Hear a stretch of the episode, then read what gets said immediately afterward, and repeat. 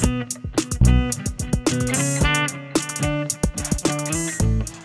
to Subculture. This is a podcast about the many unique, varied, and sometimes little known groups that people find themselves relating to in our society.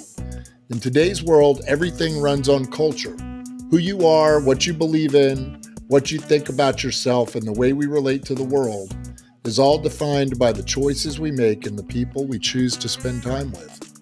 How do we decide where we belong? Have you ever thought about changing who you are? Have you ever thought about joining a club, a group, a gang, or a clique? What makes us who we are? What makes us decide where to fit in? That's what this podcast will explore. Every week, I will interview an individual from a different subculture and try to get at the thing that makes them tick.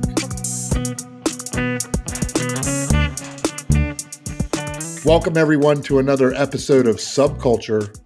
This week, I'm talking to my friend Melody Joy. Melody is in the subculture of modern day mystics. Welcome to the show, Melody. How are you? I am so well, Chris. Thanks for having me. Well, thank you so much for coming on and uh, agreeing to talk to me about your lifestyle and your profession and your spiritual journey. Yeah, I'm excited. Yeah. I like to ask everyone just to introduce yourself you know, your name, age, if you want to give it, where you're from, where you live, what you're doing.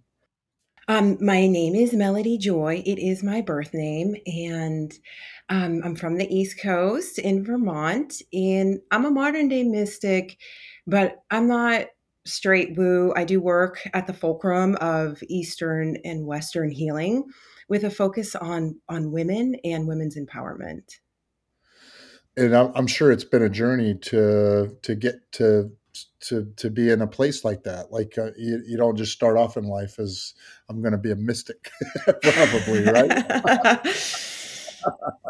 no, I come from a long line of mystics, so I feel like it was part of my destiny. Yes. Tell me about your your like your life, your childhood, and your life a little bit. Like, what was it like being from Vermont, and what, what you about your family? Anything you want to talk about your, from your personal life in the past? Okay.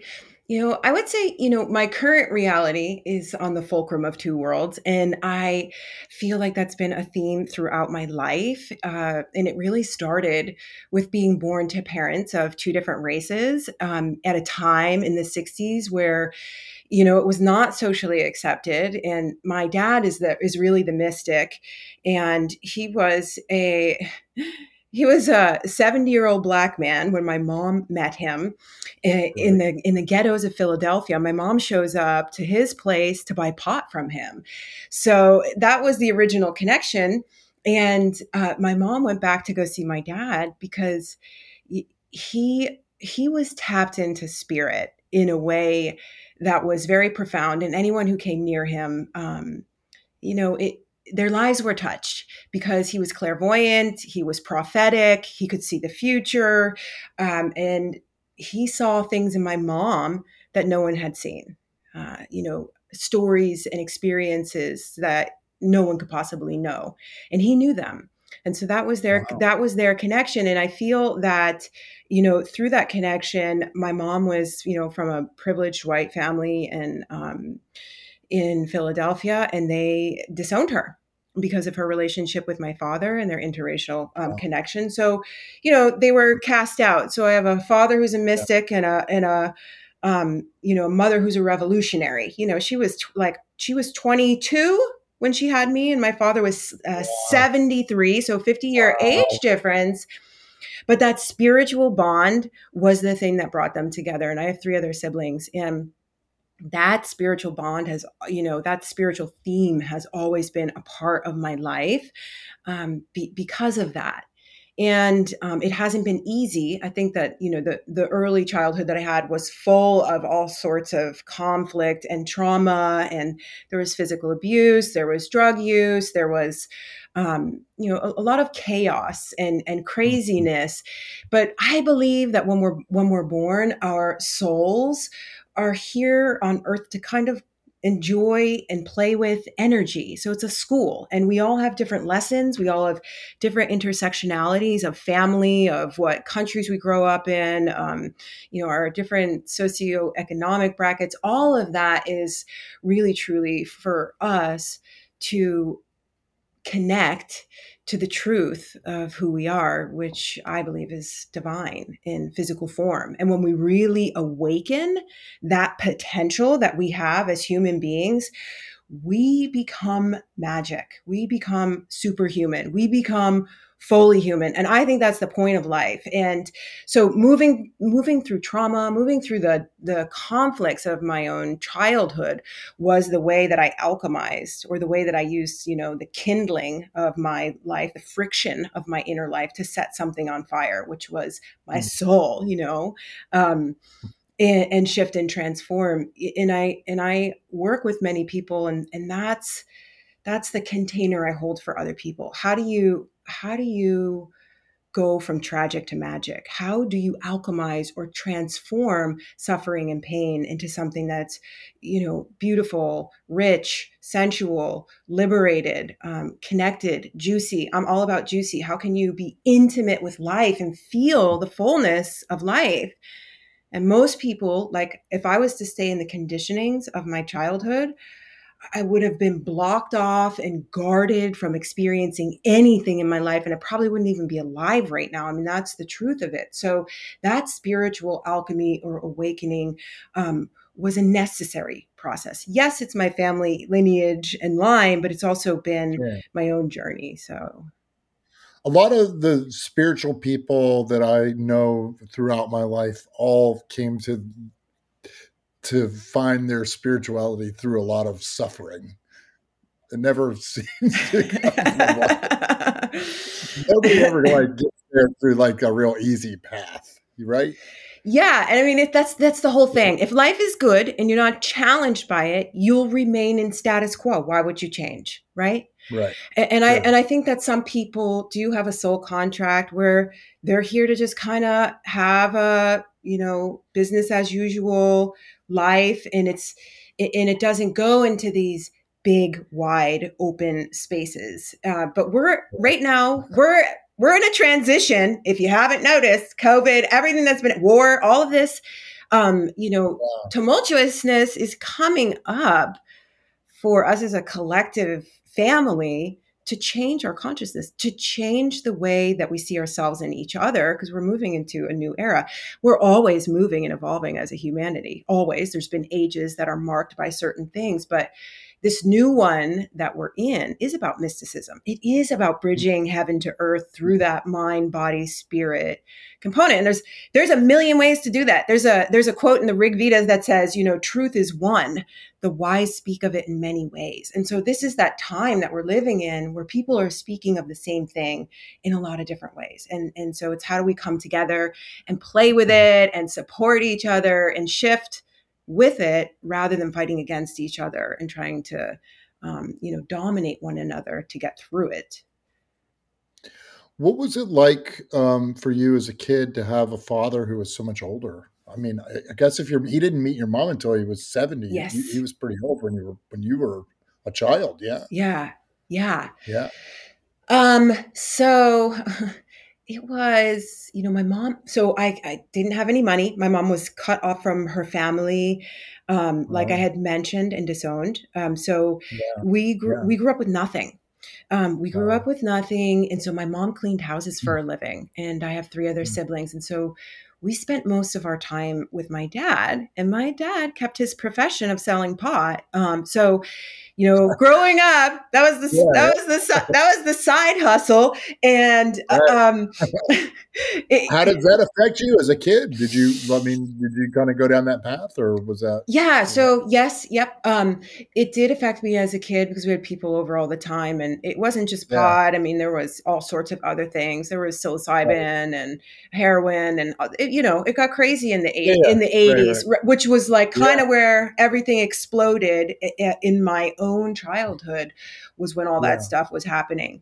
and it led you know my, that was also part of my path too is um is really like i disowned spirit after um my you know my childhood because it was so tumultuous with the drugs and the alcohol and um, the kind of you're talking about like in the early 20s late teen era is that when you're talking no like my childhood like yeah my teens once i once my yeah, father yeah. passed he passed when i was 18 right. and okay. so i just didn't want anything to do with spirit because there was uh-huh. so much trauma. It was like I couldn't separate what spirit actually was or the potential that it had. It was too tied and enmeshed with suffering. So it led me to kind of my own path of avoidance and disconnection, which was drugs and alcohol. And that, you know, lasted um like a uh, 15 years and then i got into recovery. What, what, a time to be alive through the 80s and 90s the drugs and alcohol scene.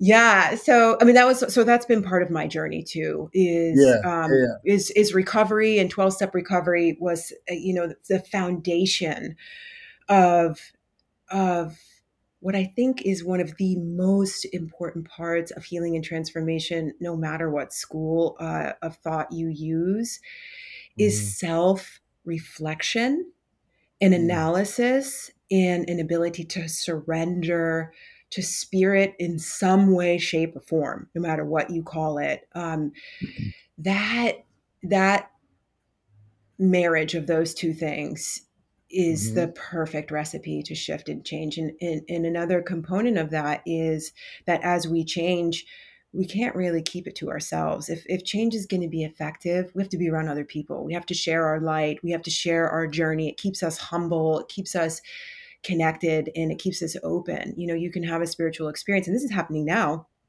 a lot of people are doing ayahuasca, plant medicines, and they're having these profound spiritual experiences, but they don't have yeah. this foundation of self reflection and analysis. So now it's this spiritual materialism where, oh, I did this thing. I saw God in my 15 minutes of uh, DMT. And now, you know, you guys are, you know, everyone else is asleep. You know, it can bring, it can separate people if you don't right. stay you know what do you think about all of that? I mean you know that is a great point that you brought up. I mean i i hear so many people in today's world and society people that i know actually talking about going off to do these ayahuasca trips these mescaline trips there's ibogaine mm-hmm. uh, trips there's you know people people are promoting um, mushrooms and psilocybin as medicine.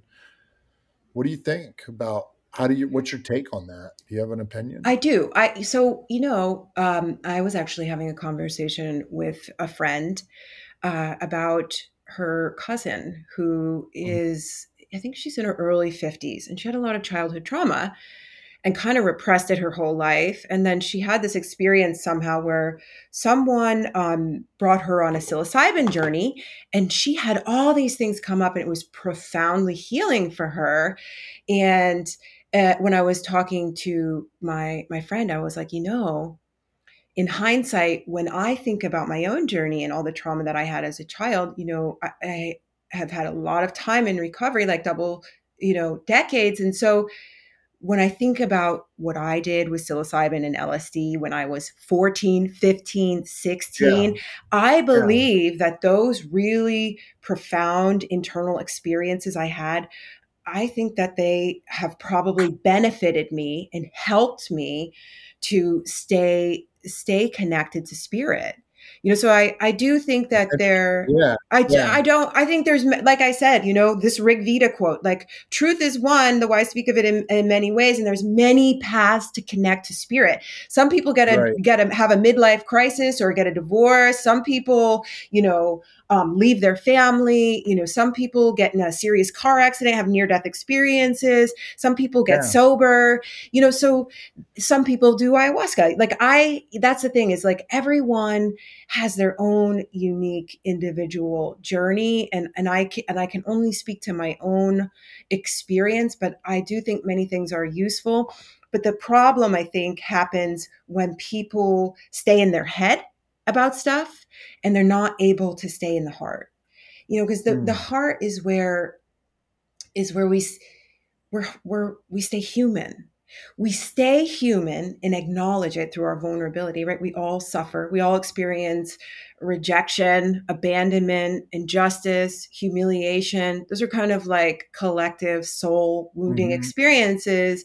Yeah. But when we can see that like, oh, everyone everyone has has had this in some way, it allows our heart to stay open so that we don't go into this place of the head that says, oh, yeah, this thing outside of myself is going to fix me. You know, staying in the heart is the place of remembrance that you know we we do have access to very beautiful states of consciousness that are very euphoric without taking anything and that so i had that and i'll talk a little bit of about that in kund- yeah, kund- yeah. kundalini but but being yeah. in the heart is the is the key no matter what path you walk if you can't stay in the heart then there's often ego there there's some mm. part mm. of the self that wants to be acknowledged and praised for i don't know the experience that you have is better or different or novel than someone right. else that's that's com- right. that's like the competitive thing like okay if we're going to compete against each other it's you know we're always going to be at odds with each other but if we're in connection when our heart allows us to see ourselves in the mirror of the other,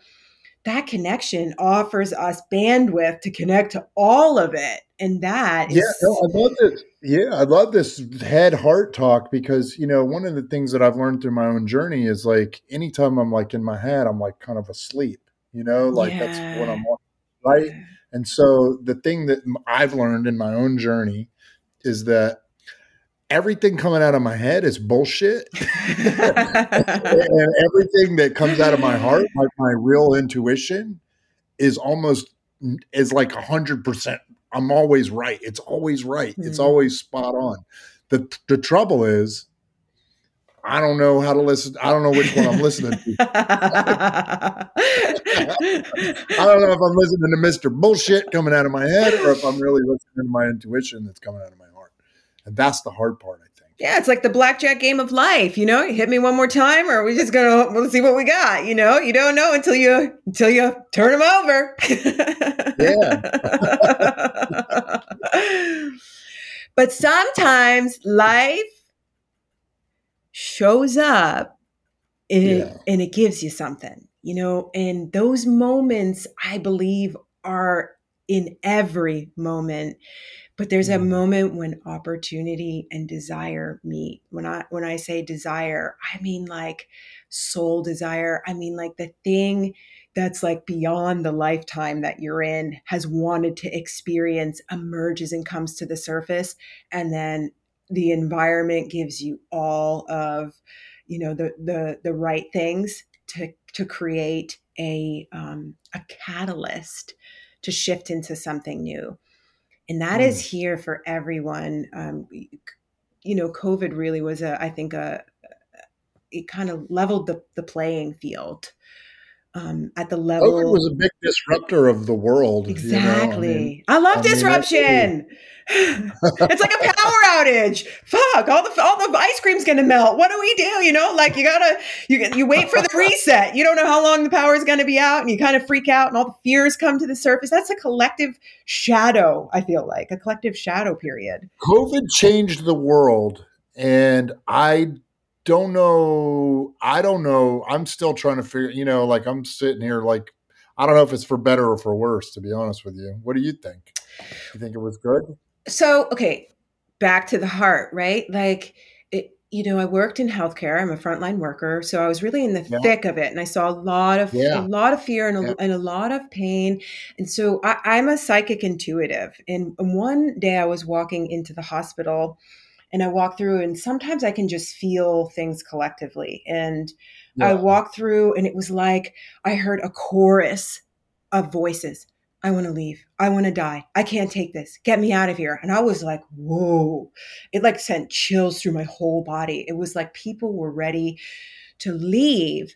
And a lot of those souls, people who were passing at that time, were unable to stay in the heart um, mm. Because the thing about the heart is when the heart opens, and that's what I believe COVID was, was an opportunity for heart opening. Um, and the way the heart opens is by breaking. And mm. when the mm. heart breaks open, it means that everything that we haven't felt up until this moment comes to the surface for us to meet with our consciousness and that can feel like hell on earth. That can feel mm. so painful for some people that they would really rather die. That's why you know this the idea of healing and mysticism is it's not light it's not woo woo it, it's you you can't have dark without light. You you you have to be able to go um you know as deep as you can go high it's not about high vibration it's about broader bandwidth right so how can oh. how can you go to both sides how can you depolarize right not you know driven to have one experience over another but feel both you know um joy and grief live in the same place you know um, pain and mm. pleasure live in the same place those are polarities mm. of opposites and when um, everything came up with covid it just brought so much of that to the surface. And honestly, it's still surfacing and it will continue to surface, especially over the next three, four years, is what I feel acutely. Um, that's not going to go away. However, this opportunity for us to, where, um, you know, desire and opportunity meet is here for us to transform ourselves individually to connect in a way to our full human potential that's never really been here before so mm-hmm. that doesn't go away. So staying staying in the heart and doing that individual work you know for for everyone is personal. It's a very it's a very personal process and there's no right or wrong you know? That's uh that's all very interesting. Let me ask you a question. How did you discover like that you had these abilities of intuitiveness and psychic abilities? You know like what what what happened in your life that that woke this up in you um, well, I, initially, I think I've always had it. Children, you children see they they talk to imaginary beings and they connect to the spirit yeah, realm super sure. easy, but it's conditioned out of most of us to um, use that extra sensory uh, ability of perceiving reality. And I had it as a kid. My dad had it. He talked to spirits all the time. The house we lived in was very old and it had tons of spirits. And I turned the dial down on that because I didn't I didn't really have language or an ability to um, live live with it. It was too frightening for me. So I I kind of I shut it off, and then it came, it came back alive. You know, so I had this you know, te- uh, like 10 years in recovery, I had a solid foundation um, in my yeah. life of sobriety and self reflection. And I started doing some relationship inner work through codependency work. And a lot of that looked at my empathic nature. And then, then I started kind of like I've talked about shadow work, right? Letting some of those fragmented, wounded parts of myself come out and heal, especially through my my relationship with both of my parents. So I could bring those parts of me back into wholeness. And once they were, I was in I was in a very grounded place, and I um, I met a healer. Uh, I was in Charleston, South Carolina, and um, there was this place called Bridge to Avalon, which is which is interesting. Bridge to Avalon is like this it was a healing center, but Avalon itself is part of this kind of history of, uh, you know, King Arthur and the Knights of the Round Table, and the the quest for the Holy Grail. And so, the quest for the Holy Grail is is what started for me. I got initiated to a, to a different thing, and I met this healer, and I go there and um, I was just about to leave my job. I was super burned out. I was at this breaking point in my life. Um, I was sober, but I was crazy because of this job. And I was, you know, there's something that was happening that it was like, you know, when like something's shaking where you're like, ooh, something's going to give. We don't know how or where. But I, I, so I go to this healing event that I was invited to and I met this healer. And he touches people, something called Shaktipat. And he touches people and they have this experience, a spirit, kind of a spiritual experience. And Shakti, I'm writing a book right now, and um, this is all in that book. Shakti is the dormant energy that lies in all people. It's depicted as a snake coiled around the first chakra, which is at the coccyx or at your hip level in the body. And there are seven okay. chakras or energy centers in the body. And once Shakti, they, they consider her the sleeping goddess. When she wakes up, she has a masculine counterpart that's you know uh, at the top or crown of our head who's shiva shiva shakti they're that that polar masculine feminine energy that all all people have, regardless of gender. But when that sleeping energy wakes up in us. She comes up through the chakras and then she meets her mm. Shiva, and it gives us a, an experience of oneness, transcendence. This is something that happens in, you know, that the, you know, plant medicine journeys are doing are waking up they're really clearing out all the debris so that inner spiritual energy can rise and so shaktipat in um, in in in sanskrit pat means to fall. So when shakti falls it means someone who has already been awakened touches you and that energy falls through your body and awakens your sleeping energy and then that energy starts to wake up. Um, depending depending on you you know but you but you can have that experience from anything you know it can be a life change like i talked before you know it's like you can get in a car accident and have it you can have a midlife crisis and have it you can you know there are all sorts of um, sorts of initiations for it. And it doesn't have to necessarily come from person. So mine, anyway, I go to this Bridges to Avalon and this guy is doing this demonstration. I'm standing outside the door and he's like, yada, yada. This is how this energy is going to go. I'm just going to touch. I'm just going to touch you. You can lie on the floor. You can do whatever you want for an hour and then we'll come back together. Okay, okay great. I'm like, whatever standing outside of the door. I'm burned out from work. I'm like, okay, what, what am I doing here? Um, yeah. I mean, I love woo woo, but I was like, so he does the first demonstration and he, he touches this woman, and there's a man standing behind the woman. He catches her and she falls to the ground. And then her body, oh. her body starts shaking. And then I, um, all of a sudden, this cool, soft, like silk energy comes over my entire body from the crown of my head to the soles of my feet. And in my right ear, I hear a voice clear as day. It's here. And I like, I could hardly breathe. And I left the doorway from the demonstration and I went and found a room and I laid on the ground and I sobbed for an hour. And it was like every deep wound I had experienced in this life I, I grieved in that moment on the floor. And when it was over, everyone got together to, so that that healer could answer questions. And I left. I just left and um, I left the building, and that was the wow. so that was the start of something very big. And um, I uh, that healer's name is Abdi Electricite, and um, I went on a retreat in Costa Rica and later that year with him, and had a very yeah, yeah and had a very yeah i remember when you did went there yeah. yeah. And, and, i was out in the woods there's no you're in the jungle there's no cell phones there's two bathrooms um, with 60 people there's no showers everybody bathes in the river um, there's no lights so, and you're yeah. sleeping on the floor. And I had out there, we had done a group energy healing session, no ayahuasca, none of that. There was nothing there. I was like, no, there wasn't right. even coffee or sugar. Um, but I was there lying on the floor and we're in an energy session. And it was like, it was like all of a sudden I heard hoofbeats. Boof. And I was just lying there on the floor in kind of like a meditative state. And then fire came up through my feet. Fire came up through my feet and through my legs. And then in this vision, I could see this woman with hair and fire coming out of her hair, riding a horse. And it was like all these horses and fire just came through my whole body. And, sh- and I shook and I screamed. And it was like all this energy got released.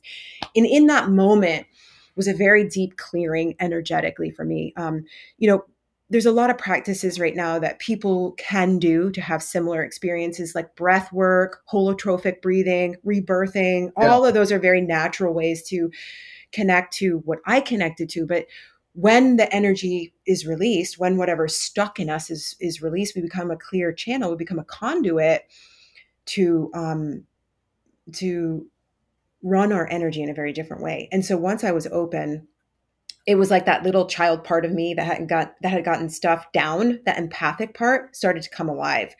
I could see um, into people's bodies. I could see what was wrong with their organs. I could see dead ancestors. I could you know i started tapping into stuff that you know i'd have experiences and i have to go google it because i really didn't know what was happening. I'm like am i going crazy? Or you know but it was a it was a how do you how do you how do you kind of like come to grips with that and like you know, because there might be somebody listening to this that says, "Oh man, this is sounds like crazy." You know, how do you? Right. Okay. So here's the thing. You know, like, walk me through that. Like, how does that work?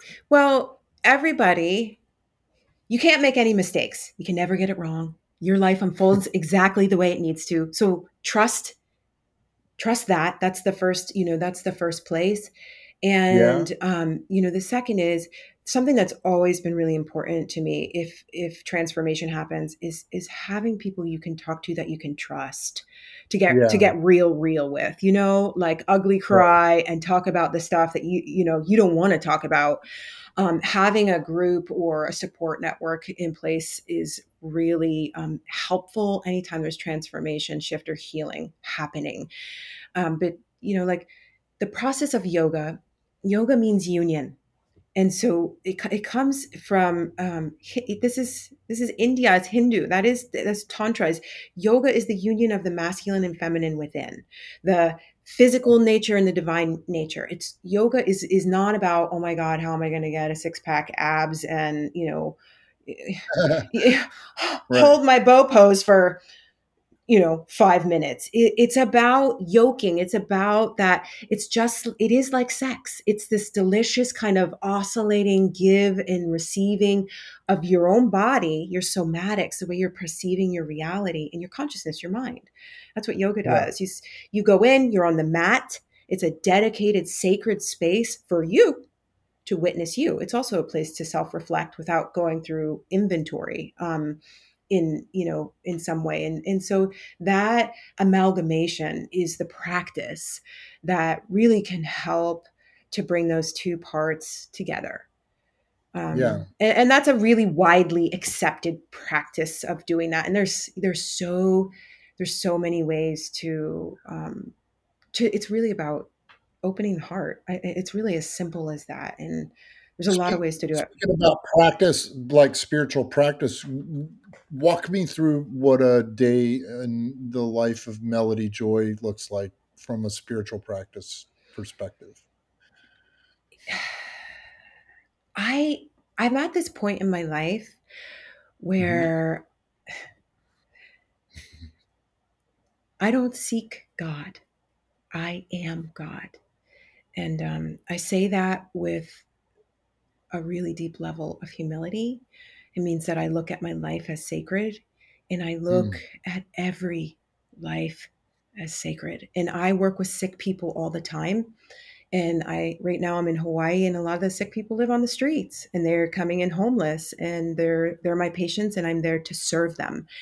You know, and it, it can be easy for the mind to judge and have bias, but it's often those patients that are on my table that are my greatest teachers that reveal the most profound insights to me. So my spiritual practice is really about trusting myself and not judging myself and remembering that I am an expression of the divine and everyone else is. And I might not like at all what I see and the way that that divinity is showing up in my life. I mean, we can look at some people in political power and, um, you know positions of notoriety and and, and have judgment and, and see how it can be harmful yeah. but you know my job is not to change other people my my job is to keep my own connection that's the most important part because as soon as i want to change someone or think some aspect of my life needs to shift then i'm trying to rearrange things using a lot of effort and that's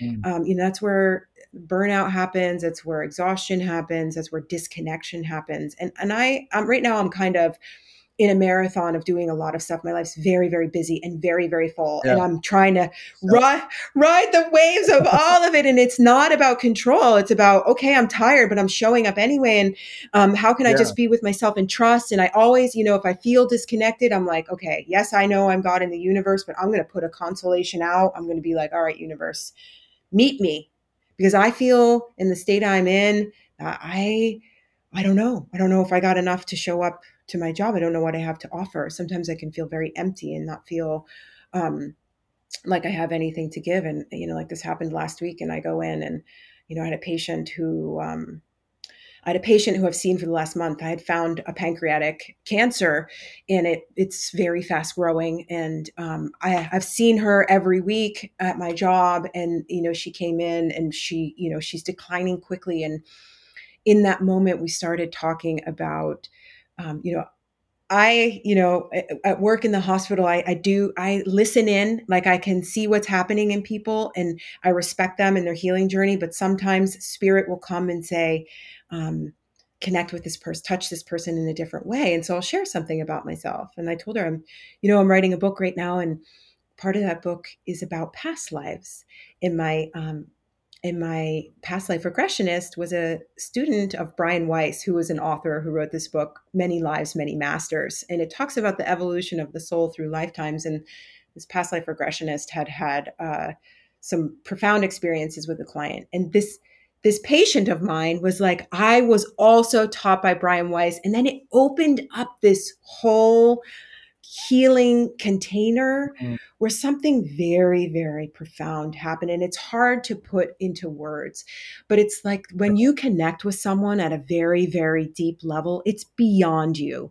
you can feel worlds um, coming together to bridge something that's way bigger than you can really even imagine and so my my spiritual practice is about finding magic in the mundane, of trusting even when you don't want to trust, of showing up when you don't want to go. Um, but also, yeah, finding places to create boundaries and, and rest when you need to. And it changes every day. And the only way that I can stay in a place of flow is to not resist and not fight against life. And, and I've been a fighter my whole life. I have been conditioned to fight, and it's been super useful. But it's not useful any longer. So mm-hmm. my spiritual practice today, it, it, it, used to be very rigid. I was like a Bikram yogi for 15 years. I was, you know, I was, I needed things to be so rigid. I needed that structure because my my little my little spirit and my little childhood was so chaotic that yeah, I yeah. had to have a, a period of that. But now it's like right. now it's now it's everything. I don't, it can be mm. rigid, it can be chaotic, and I can be with it all because I don't have attachment to it. Yeah. So many people, you're talking about somebody that's, you know, facing like this life or death battle, this person you met with pancreatic cancer, which is, you know, what do you say to people like, you know, there's so many people in our today's society that are just struggling at a much like lower level of like struggle. It's like mm-hmm. it's not life or death. It's just like anxiety, depression, fear, you know, the inability to like find meaning in their life, you know? Like how do you how do you guide people or talk to people that are in that kind of situation in life? What would your advice be to somebody who's struggling like that? Um slow down. That's always the first is slow down find ways to connect to, to self um, because mm-hmm. that's where that's where it all begins you know slow down make sure there are you have touchstones of support in life whether it's a partner or a friend or a community a place where mm. you belong a yoga studio a sangha people who are like-minded where um, where you can be honest and anxiety comes up because it's the body is saying i'm overwhelmed i'm overwhelmed and the nervous system is just running a negative feedback loop um, mm. and to slow down is the first part of the process to um, rewire what's happening and often once there's slowness then it's a that's safety right? Um, anxiety says in the body is i'm not safe i'm not safe i'm hypervigilant i might have to fight i might have to run i might have to freeze i don't know what i'm going to have to do but something.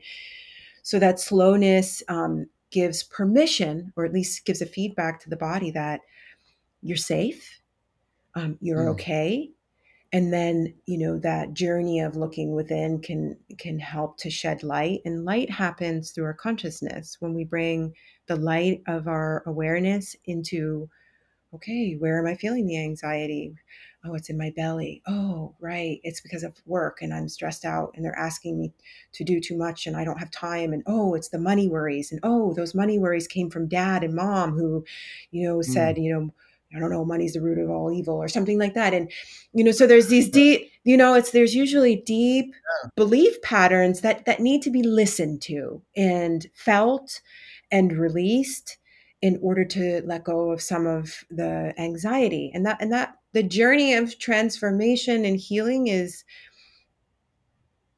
it, it's why we're here you know? So we have a reality that pushes us i mean capitalism pushes us to be like overachieving um, super producers so much so that we've we've disconnected from the body and the work that i do with women a lot of women stop being in their bodies so that they can go and perform um, and just do everything uh, you know for everyone else and not and not take care of themselves. They're the last on the list. Mm. So I a lot of the work I do is helping women come back in and feeling the slowness of their body and many women I have found both in western and eastern healing is there's a wound to receiving. There's a fear that if if they're vulnerable and open, if they're not riding that hyper vigilant, anxious, I got to go perform and do that underneath it, they're they're um, when they're still and when they're open to receiving, they're going to be harmed in some way. They're going to be, you know, um, rejected or abandoned for being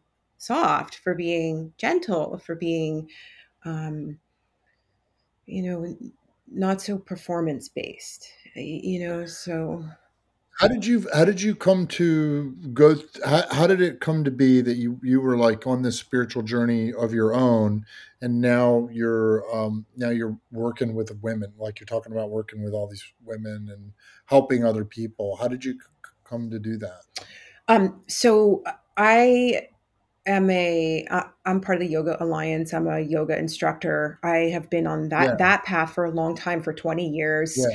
so that's always right. been a part of it um, i was a dance kinetics teacher so i've always been you know in the early 20s i was you know doing my own spiritual exploration in some of those practices yeah. of yoga and dance and um, i love groups I love being around groups of people and all the stuff that comes up. I think it's really powerful when people come together and um, can yeah. move and transform. So I've always really been attracted to that through the yoga work that I've done, and uh, so I've I've done workshops around that um, online oh. and in person yeah. because it was something that yeah. I also needed too you know i had re- yeah. recovery and then i did a lot with codependency and i found that the codependency thing a lot of women were suffering from and i after doing that work for many years i, I really wanted to bring that to people who didn't necessarily identify as an addict or a codependent or you know um, someone who wanted to go on the 12 step journey so i started offering this uh, to anyone and yeah. yeah and then uh, you know it, it's it's been about six or seven years working one on one with women, and right. yeah. um, you know, a, a larger how, audience. How do women find? How do women find you? How do how do how do I have a website at melodymysticjoy.com. Melodymysticjoy.com is my primary website. And then I'm on social media. So I have social media platforms. Instagram yeah. is the same at Melody Mystic Joy. Um, and so is Facebook. So I am I'm out there on the platform. And a lot of people come to me through word of mouth. Um, I've also spoken on a lot of podcasts, so people will find, yeah, people will find me through podcasts and um, reach out that way. Uh, and then I, you know, and I and I am a world traveler, so I, you know, I love to connect right. with people everywhere I go, and so um, yeah. yeah, you're living out in Hawaii right now. Yes, yeah. Are you in what? Where? Where in Hawaii are you? Maui. You're in Maui. Yeah, nice. yeah, yeah. Yeah, and your job, your uh, your your like profession I guess it takes you all over the place. You've you've done a lot of traveling since I've known you. Yeah, and I and I travel for work because it gives me, you know, so part of part of creating a foundation for me to walk a spiritual path is you have to make room. You have to make real room in your life. Like you can't just yeah. keep showing up to a job that is, is soul sucking or is giving you anxiety or depressing you and expect to change. I mean, you can. That wasn't my path. I literally had to say no to something so I could say yes to something else. So I started traveling and not doing 12 months out of the year at the hospital. I do contract work. I work three to six months out of the year doing contract and then, I yeah. and then I dedicate the rest of the time to working um, with clients um, individually. Of course, I keep my clients when I'm on contract too, but um, yeah, I, you know, so I do both, and then I also have you know space and place in in my life to travel to different places of the world because I love experiencing different culture and people and the wisdom yeah. that's alive in other bodies. So that's that's been that's been part of the journey too. What's some of the best places you've been? God. Where, where I know you've done a lot of traveling. I love to ask people this who travel. okay, so I recently went to Istanbul in Turkey, and uh, it's heavy. It's heavy, and it's been a it's been a place that has changed hands over time because it's the central yeah. focus where it is uh, in the you know continent continents and it's like a hub and everything around it is like the spokes so that's like the byzantine empire and the turks and yeah, yeah i mean it, it's right. but it's very but it, but gobekli tepe is out there which is one of the most ancient uh, goddess sites that they have found um, today. And so there's been oh. civilization there for a long time, like since the quote unquote flood. And when I went to when I went to Istanbul, I, I, got my hair out. It's Muslim, right? I got my hair out, my yo- yeah. my yoga pants on, my sneakers, ready to go walk through town. I mean, I had so many men looking at me. It was either I want to kill you because you should be repressed and be wearing a burqa, or um, I am just going to devour you with my eyes. It was like so. I was so much intensity. But uh, we we went into a couple of mosques, and there's one there. It's called the Hagia Sophia. Yeah, and Turkey is very alive and there's lots of energy and people and it's it's a rich culture with food and color and language and spirituality and and it's busy and intense. And, and when you go into the Hagia Sophia hmm. Sophia is feminine wisdom.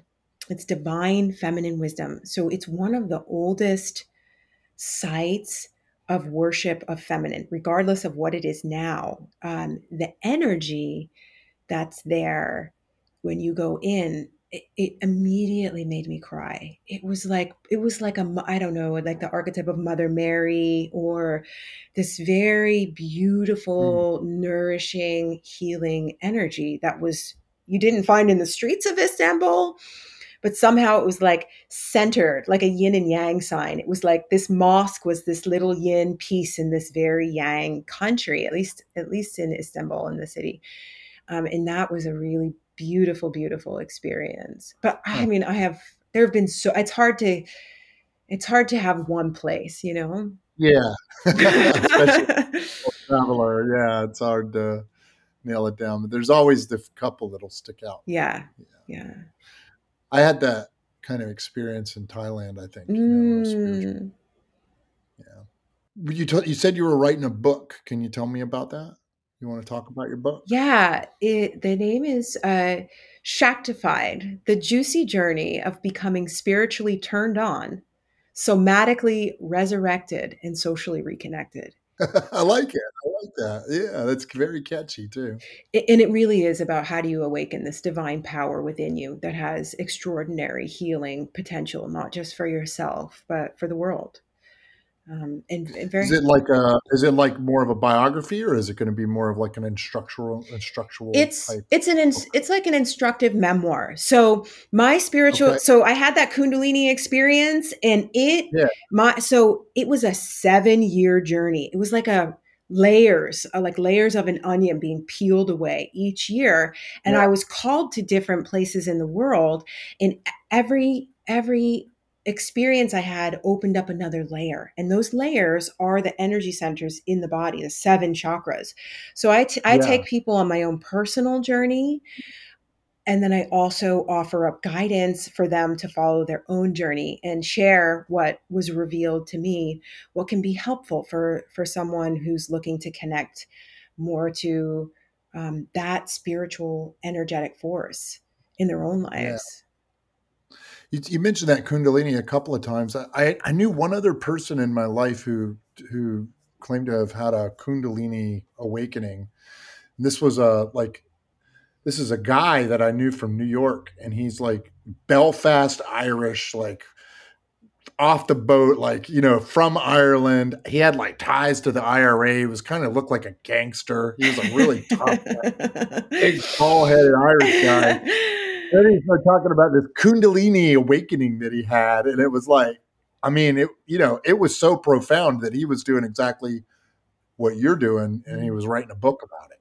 Yeah, Well, because Yeah. it changes you. It's like it's it's really a it's a it's a powerful experience and it's in us all. But when I, Yeah. I went to Egypt in all all the hieroglyphics, all the gods and the goddesses, all of those speak to awakening this dormant energy. It's written in Yeah. every myth, all of the Greek mythology points to it. Botticelli's the Venus resurrecting in the in the the uh-huh. sea foam you, you know you can the garden of eden all of that shiva shakti all these stories are our own story of separation from our divine nature into physical form and we resurrect or renew when we connect to that full potential by letting go and dissolving all that ego bs that's not truly who we are. It's fun to play in the ego. That's how we get to live in the world of duality.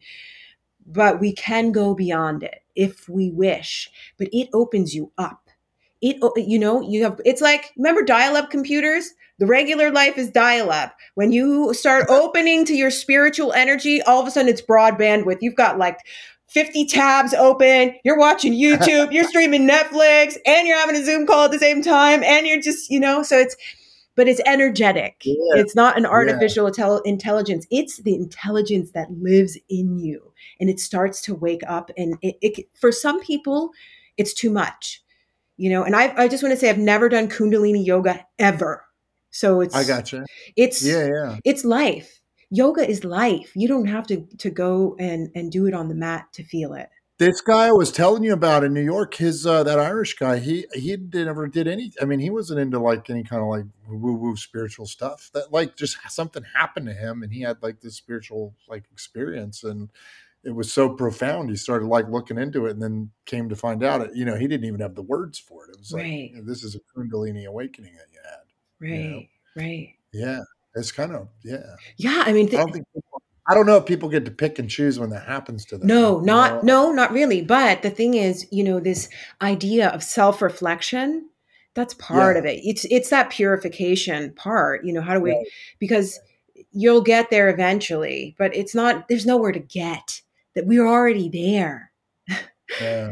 We're always already there. that Rumi, that Rumi saying, like, "What you seek is seeking you." Yeah, exactly. yeah. When you That's kind of what I was thinking when you mentioned to me when you said you thought you were God, like you are God, like Yeah. the the God is in us, right? That's the way I see, you know, the way I feel like, you know, that's that thing is in us, you know. So in a sense, we are God, right? But when we see through the limitations of self and ego, we're Yeah. not God. We're we're our, we're like little tyrants. Yeah, And and I don't really mean like we're God, you know, we're God like with some special powers or anything like that. I just mean like that that spark in us is all part of the same thing. Yes. You know? Yeah. Maybe am I saying that right? Yeah. Yeah. And, and- yeah. And when people actually tap into it, it's it can be frightening for some people. And purely you're euphoric and ecstatic for another person. Depends on you. What do what do you? i mean, I asked you this kind of a little bit before, but I mean, how do you? Where do where does somebody start? You know, like how, I mean, you told you said like slow down, but is there somewhere like you would direct somebody to like something to go read or something to attend or a class to go look online or you know how to how you know if somebody's Yeah. listening to this and they're like you know I want to find something in my life that's along the lines of what you're describing in your life like where where do I where how do I start that? Uh, well, it- it's a you know this is That's a hard question. It- I know. I I, just, I don't know if you. it yeah. so the the biggest thing is that it's in you so whatever you're naturally attracted to i mean anyone listening to this podcast whatever you were like huh? What did she say? What was that? And you want to go google it? Google it. You'll find it. Your path will Yeah. open before you. That's how it is. Everyone has an Yeah. inf- has a, an intelligence that's guiding them. You know when i work Yeah. with people i'm just a container I'm just a big container for other people to step into their big container. That's it. You know, a guide. It's already in other people. So, and it's following and trusting the inner divinity, right? The inner God, not the the little ego self that's like, oh well, if I do this, I'll get that. And you know, it's not this Yeah, yeah. um, rewards based, uh, you know, activity. It's it's it's deeper, but it's at all those levels. The divine is at all the levels. If you do something that's Yeah. practical, like for me, I had to quit my job. I did the practical. It was spiritual. It was the biggest spiritual thing I could have done. I grew up Huh. with nothing. For me to leave my job, a good paying job, was like crap. I'm gonna. I'm living in a cardboard box down by the river. I'm gonna be like living how I grew up on welfare. I can't do this, right? All my fears came to the surface, and, Yeah. and that Yeah. and that trusting the unfoldment of my life that's you know we have to untrust the unfoldment of our own lives and the pain and discomfort because that's part of it it's also a guiding compass about who we really are and what's true for you and what's not true for you and only you can really decide it's it's you know it's a lot of responsibility spirituality I would agree with that. Dude, I love all that. We're at the end of our hour. Is there anything that I didn't ask you that you would like to say about the life of a mystic? The life of Melody Joy, mystic. Mm, is yummy You're a beautiful person, and I, I've we've been friends for a long time, and I've always uh, thought you had a really like, uh, you know, you just have a special light about you that is, you know, it's different, and, it's, and it's attractive. Like you, you attract, you attract people and pull them in, you know, and that's that's a really cool thing. It's been very interesting to um, have this conversation and dig into some of that. I really appreciate that. Yeah, thanks so much for having me. Yeah.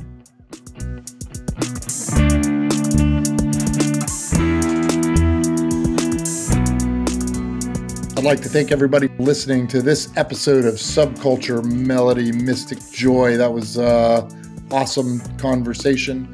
I'm going to drop a link to your website in the show notes below.